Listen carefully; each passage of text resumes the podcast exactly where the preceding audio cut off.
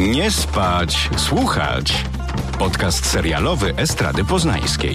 Zapraszają Pat Tomaszewski i Kuba Wojtaszczyk. Dzień dobry, dzień dobry.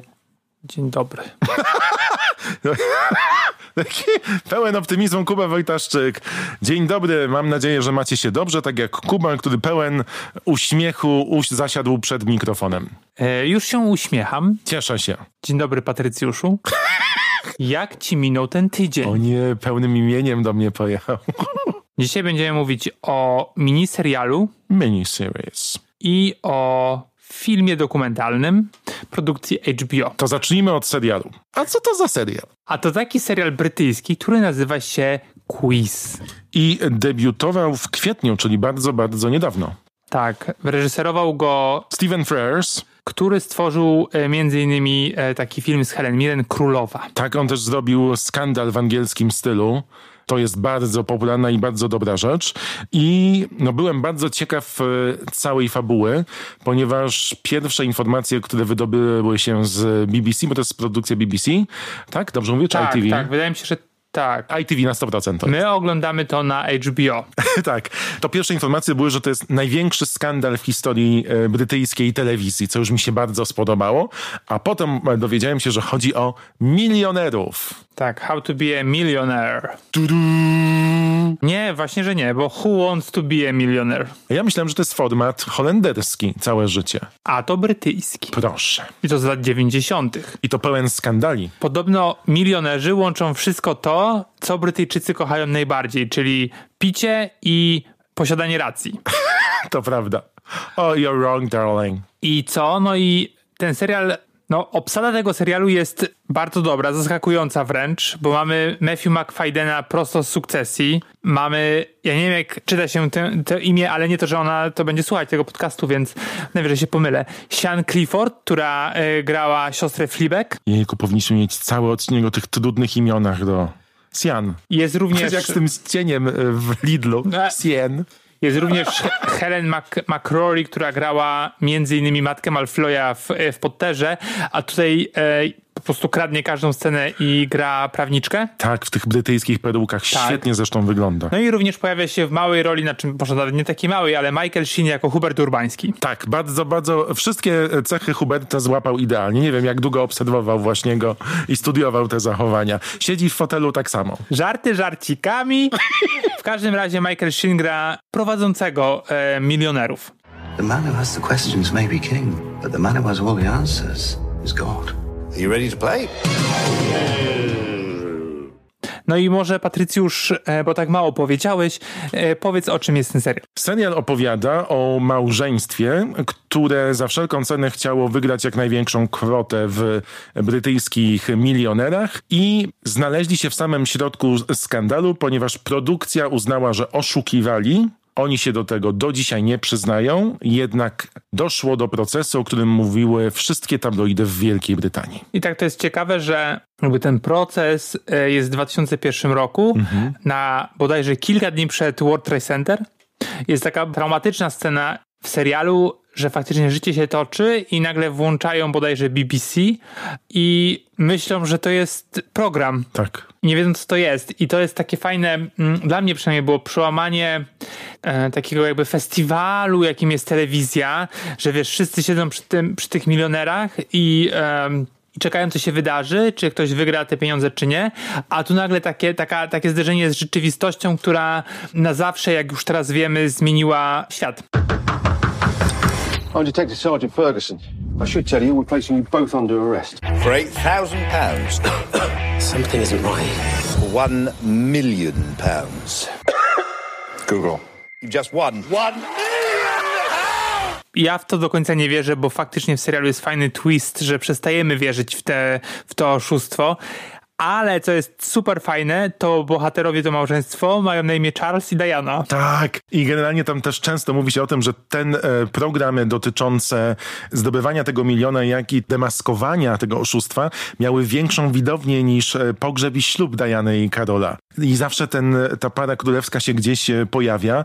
Super jest też to, że serial składa się tylko z trzech odcinków, co oznacza też, że zmieniamy perspektywę, bo w pierwszym odcinku mamy tę perspektywę producenta telewizyjnego, następnie ona nam się przełamuje, a w tym trzecim zostaje zasiane takie świetne zwątpienie, bo dowiadujemy się faktów, o których zupełnie wcześniej nie wiedzieliśmy.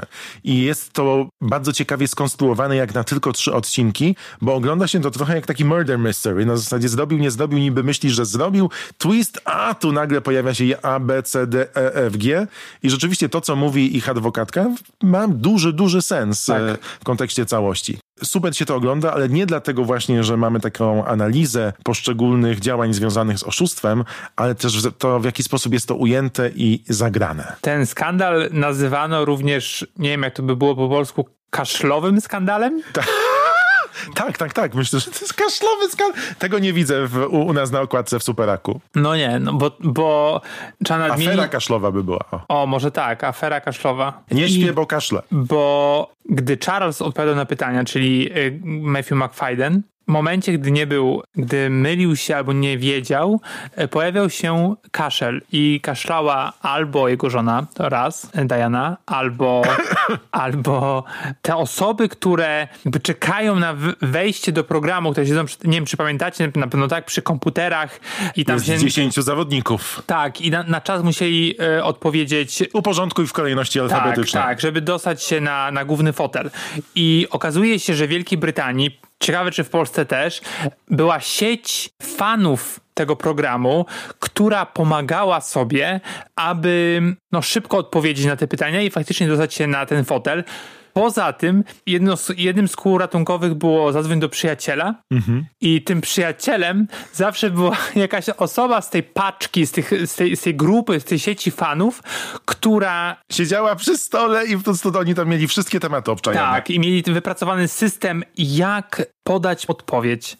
I no jest to bardzo ciekawe, no i takie zaskakujące. I na pewno przez to, że mamy takich aktorów, a nie innych i przez naprawdę bardzo dobry scenariusz, ten komizm sytuacyjny silnie e, jest obecny i faktycznie można się wielokrotnie zaśmiać. Tak, szczególnie, że ze względu na to, że jest to produkcja brytyjska, ta cała historia opowiedziana jest poniekąd z przymrużeniem oka. Czujesz ten brytyjski dystans i to brytyjskie poczucie humoru, szczególnie przy montażu. Zakończenie drugiego odcinka jest tak wspaniałe, że ja przewijałem trzy razy, bo to taki mały majstersztyk właśnie w tym czarnym humorze i komizmie sytuacyjnym. Yes, all right. A jeszcze jak patrzysz na te postaci, to masz takie miłe skojarzenia z tytułami, w których się pojawiają, więc zarówno ta Sian Seaford, która jest przecież siostrą Fleabag, gościu, który wymyślił milionerów w tym serialu, czyli Mark Bonar, to jedna z lepszych kreacji w serialu Catastrophe Sharon Hogan.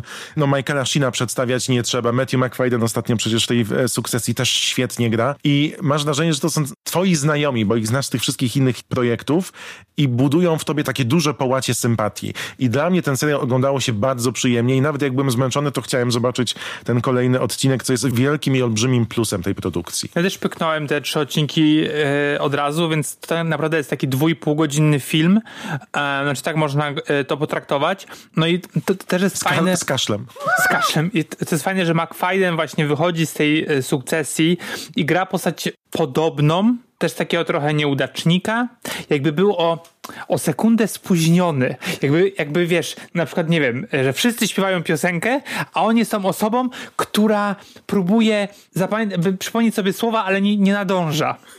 Ja miałem takie wrażenie i to jest, i to jest absolutnie fantastyczne, bo niby ta postać, tak jak powiedziałem, jest podobna do, do Toma z sukcesji, ale jednak dodaje coś do niej takiego, no nie, takiego white trashowego trochę może. Ma kilka warstw tej postaci Mhm. i to jest super, że też odkrywasz go z każdym kolejnym odcinkiem na nowo. I jeszcze, mm, jak już powiedzieliśmy o McFaydenie, to warto wspomnieć właśnie o Clifford, która jest, jak już wspomnieliśmy, milion razy z Fleabag.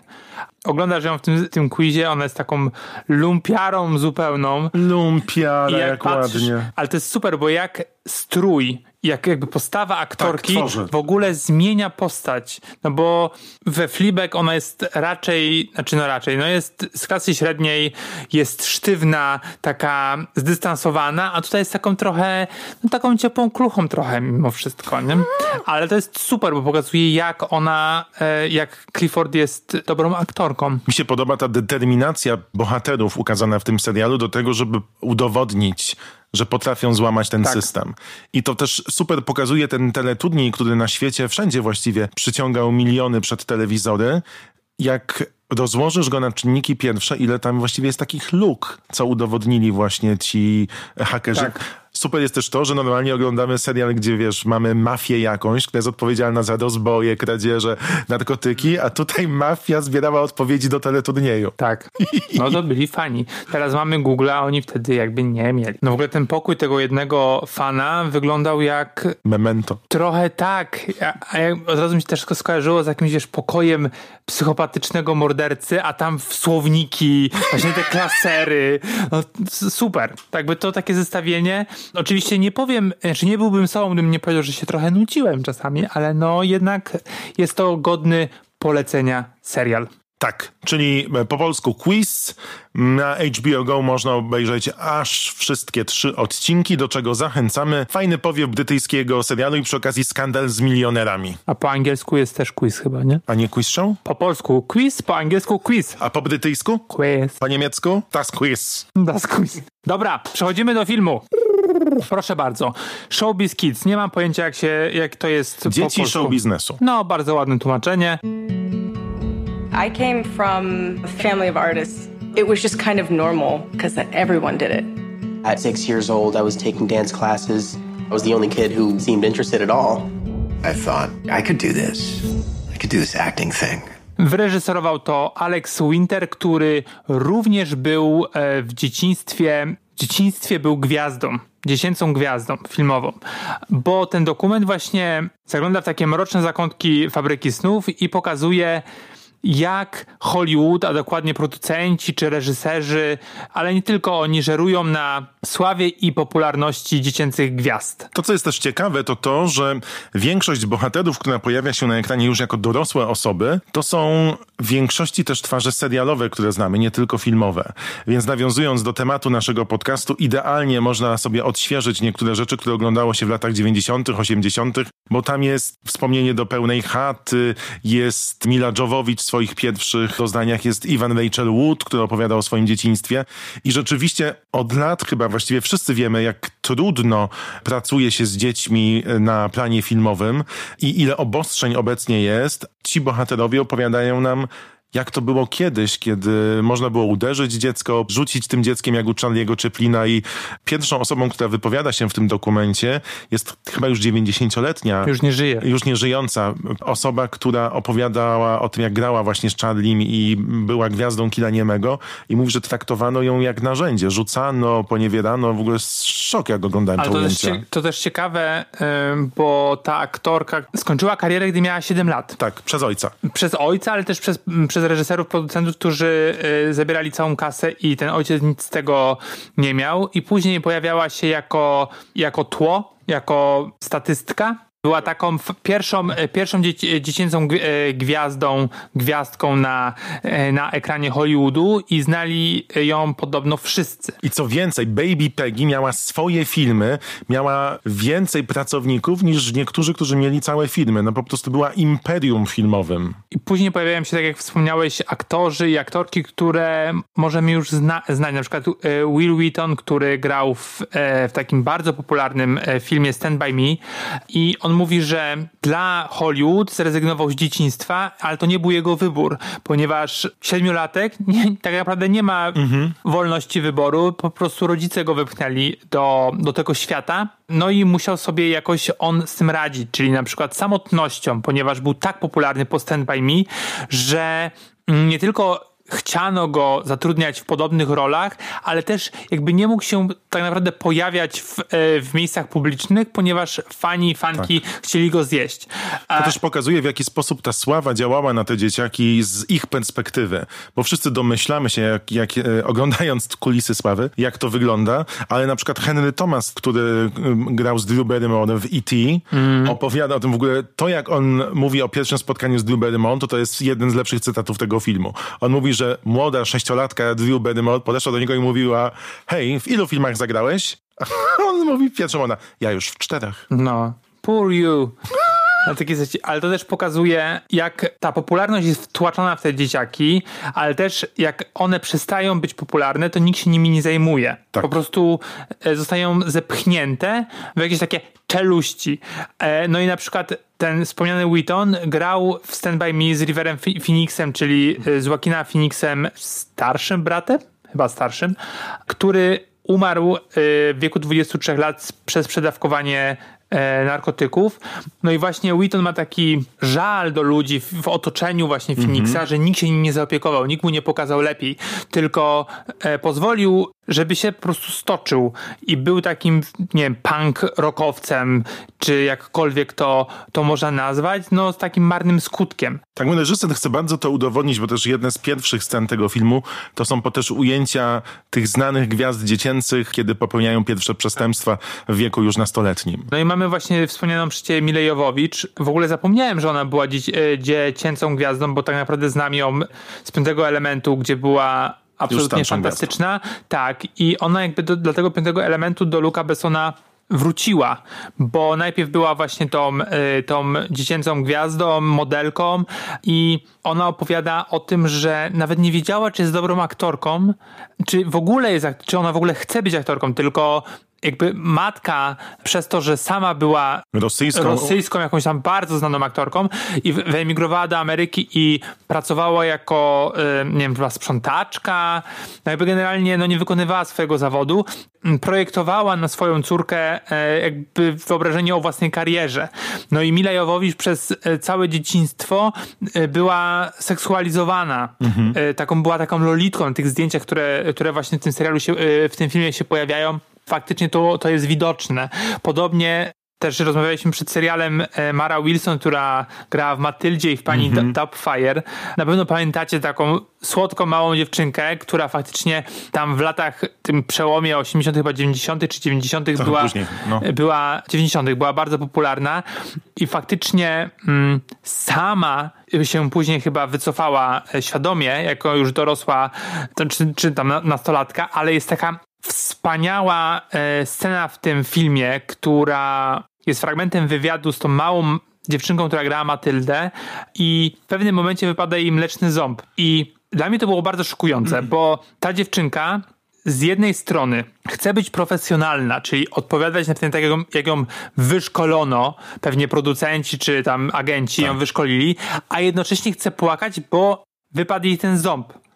I emocje, które się rysują na twarzy tego dziecka, to są faktycznie takie no trudne jakby do, do, nie wiem, do zaakceptowania może. No, dla mnie jakby zrobiło na mnie duże wrażenie, a zaraz po tym, y, po tym, tym futyczu z, te, z, tego wywiadu dowiadujemy się, że ta aktorka Wilson straciła matkę w bardzo młodym wieku, więc tak naprawdę opiekowała się nią, no nie wiem, agentka. To ja może zadam ci takie pytanie. Zanim opowiemy dokładnie o, o wszystkich scenach z tego filmu, to może powiedzmy słuchaczkom i słuchaczom, czym cię ten film zaskoczył, czego się dowiedziałeś, bo to jak wygląda życie młodych gwiazd Hollywood, mniej więcej jakieś wrażenie mieliśmy wcześniej. Ale to też trochę o tym się nie mówi za bardzo. Jakby w sensie możesz się domyślać, no bo masz te takie różne przebitki właśnie z Phoenixa, czy z jakichś takich aktorów, którzy gdzieś tam pojawiają się i znikają, ale tak naprawdę to trochę działa tak, że jak się pojawiają, oglądasz sobie jako dziecko, nie wiem, filmy Disneya, czy oglądasz sobie małą, jak ona się nazywa, Lindsay Lohan, mhm. no i później wiesz, że ona miała jakieś tam ekscesy z narkotykami, z tam z, impreza, z imprezami i tak dalej, ale tak naprawdę nie zastanawiamy się do końca, dlaczego tak to się wydarzyło, co, co, co to spowodowało. I zazwyczaj jest trochę tak, że bazujemy na tych, na tych gossipach, na tych szmatławcach, które, które tam przeglądamy, powiedzmy na plotku i tak dalej, że wielka gwiazda zaćpała na imprezie. A tak naprawdę to jest kwintesencja czegoś, czyli nie wiem, braku nadzoru, braku dobrych wzorców, y, jakiejś depresji, którą powoduje to, że byłaś, byłeś popularny, popularna i nagle przestajesz być. Ja się dowiedziałem z tego filmu to, że wszyscy ci aktorzy, bo to jest taki wspólny motyw, byli niezwykle samotni. I mimo, że mieli wszystko u swoich stóp, to tak naprawdę spędzali godziny, jeżeli nie dni, sami odizolowani od świata, czekając na swoje ujęcia w tych przyczepach aktorskich. Super o tym mówi właśnie Ivan Rachel Wood, że ona była w większości sama i tak traciła dzieciństwo, więc ona się czegoś w tym czasie uczyła. Miała taką samą dyscyplinę, że nowych nowe skille jakieś pobierała. Inni popadali w depresję. Tak, no ale też Evan Rachel Wood mówi o tym, że no na pierwsze tego nie chciała, trochę ją do tego zmuszono, no i też jakby u niej w domu o tym jakby to było naturalne, że ona musi odnieść sukces. I też snobowali się, jak sama przyznaje, e, że no ona jest wielką aktorką i będzie wielką aktorką, że ma pojawiać się w filmach z, z najbardziej znanymi e, postaciami ówczesnego Hollywoodu.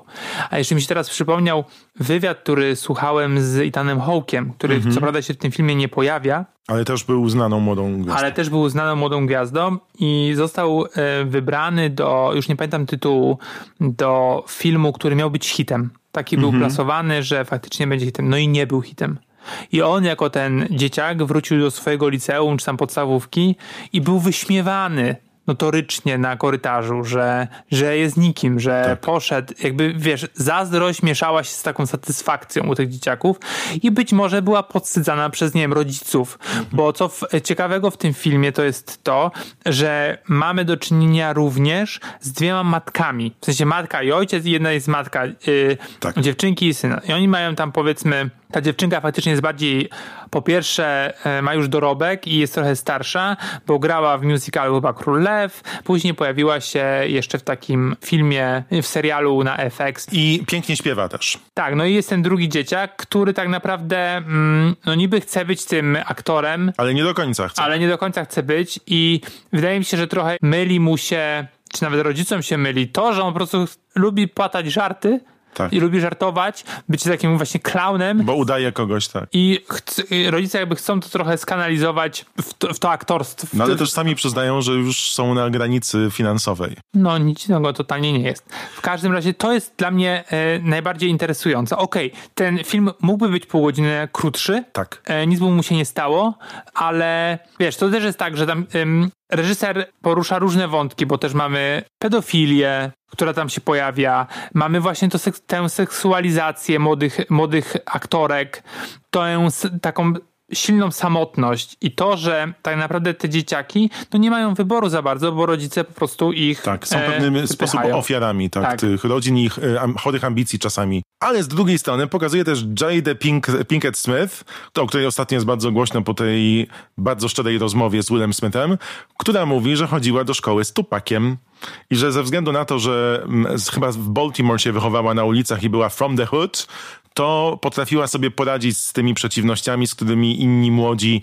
nie byli w stanie sobie aż tak poradzić. Ale jednocześnie, mając ten bagaż doświadczeń, potrafi e, swoim dzieckiem, no może nie sterować to jest złe słowo, ale pomóc swojemu dziecku, które również podąża tą samą, e, tą samą ścieżką. No dobrze, to teraz tak. Polecasz, rekomendujesz Showbiz Kids o dzieciach show biznesu? Tak, bo to jest ciekawe spojrzenie na, e, na problem, który jest trochę znany, ale tak naprawdę pomijany. Jestem ciekaw, jak to wygląda w Polsce, bo sam kiedyś byłem dzieckiem z castingów i prowadziłem różne programy telewizyjne i jako dziecko pamiętam tylko trochę, ale też wiem, że nie było nikogo, kto by się nami opiekował na przykład, nie?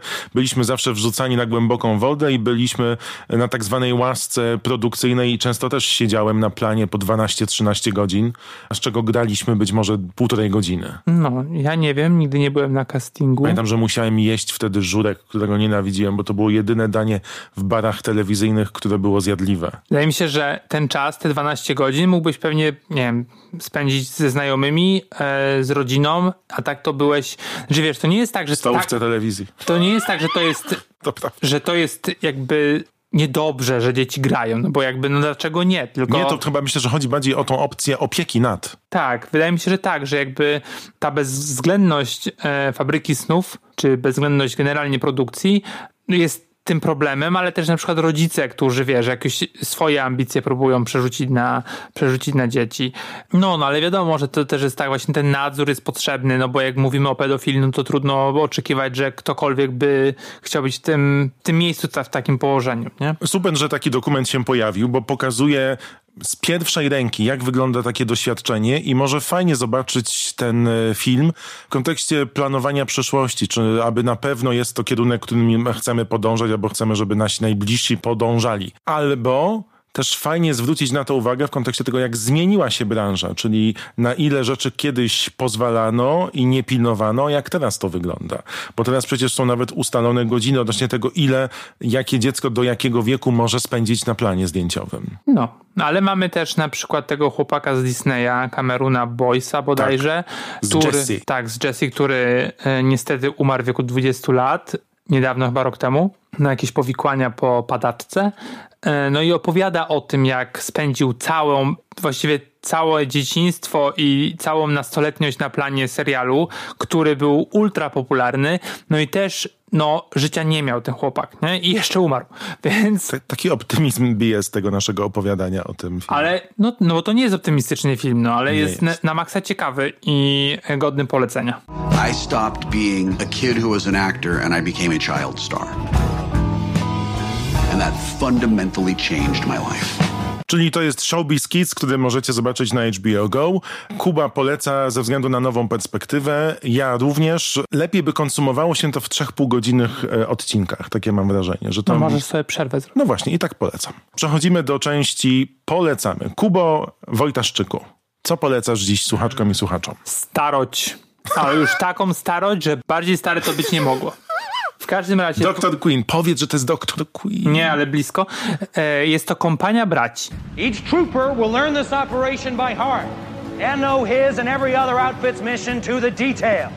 O mamo, co skłoniło cię do wyboru takiego? E, Bo e, po pierwsze miałem więcej czasu, po drugie jest na HBO i po trzecie miałem niewyraźne mm, wspomnienie, że, które mówiło mi, chyba to widziałeś, ale może niekoniecznie. Bo miałem gdzieś tam w, z tyłu głowy, że to jest zima, no i oczywiście druga wojna światowa, tam się tłuką, tych Niemców tłuką i tak dalej. Więc mówię, zobaczę. Dzieje się to w, w czasie II wojny światowej. Opowiada o kompanii żołnierzy, która zostaje wysłana w czasie D-Dayu, czyli do, do Normandii. E, No i tak naprawdę każdy odcinek to jest inna, inna walka o czy to o miasto, czy o teren.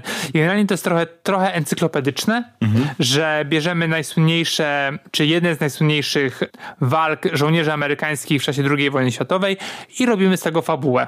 Po, e, każdy odcinek jest poprzedzony wywiadami, czy tam relacjami prawdziwych żołnierzy, taki to jest doku, dokumentalne i aktorzy amerykańscy i brytyjscy wcielają się właśnie w, w nich jakby, w, czy w, częściowo w autentyczne postaci. I To jest super produkcja. to jest super produkcja, to, za którą odpowiada y, Tom Hanks i Steven Spielberg, ale powiem ci, że pod względem takim produkcyjnym no, trochę się zestarzało. Jakby Mhm. generalnie te godzinne i czasami nawet ponadgodzinne odcinki no, dłużą się w nieskończoność. I, i to jest trochę tak. Ale ty to polecasz, przypomnę. Polecam to, bo to jest ciekawe z tego względu, żeby zobaczyć, jak zmienia się, zmieniła się produkcja seriali, jak zmieniła się produkcja telewizyjna, bo to był jeden z najsłynniejszych seriali i cały Tak. czas jest amerykańskich. Najwięcej E, nagród chyba zdobył dla HBO też. Tylko przypominam, że to jest produkcja z 2001 roku, więc pozdrawiam.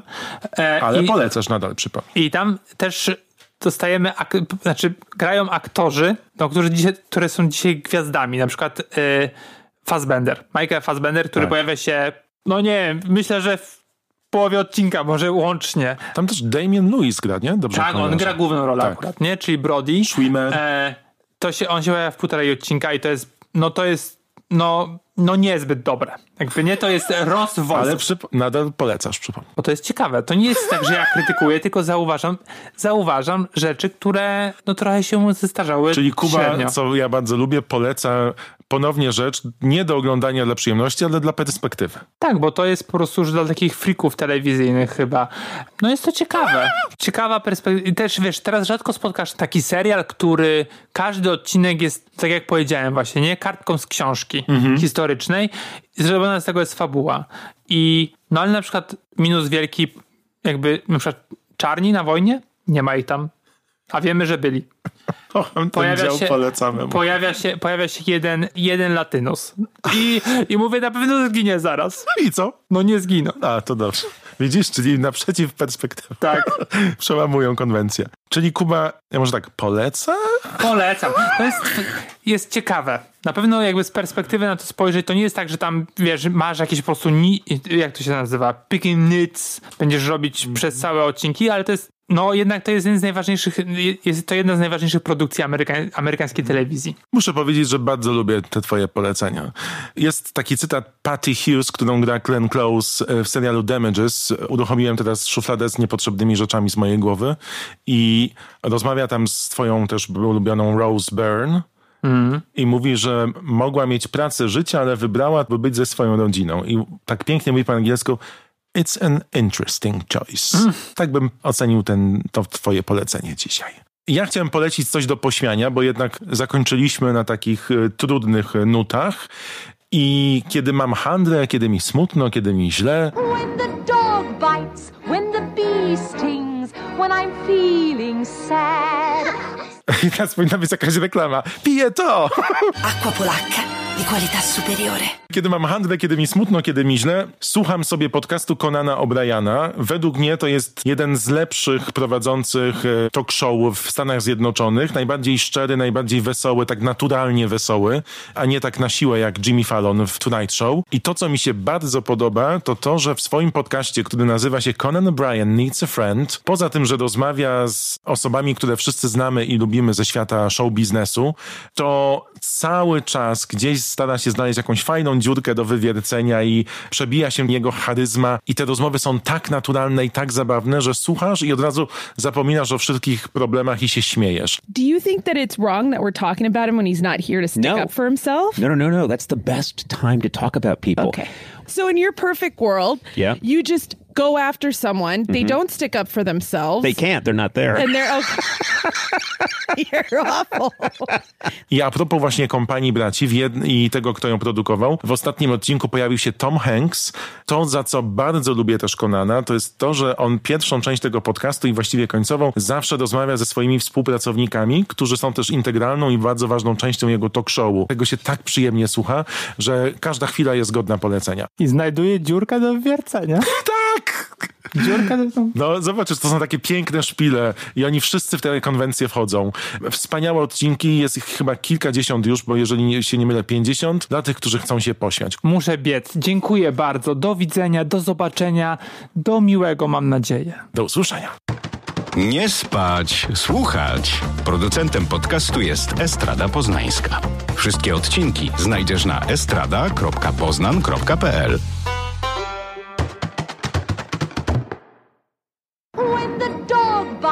Kiedy mam handrę, kiedy mi smutno, when I'm feeling sad. kiedy mi źle. So bad. Aha,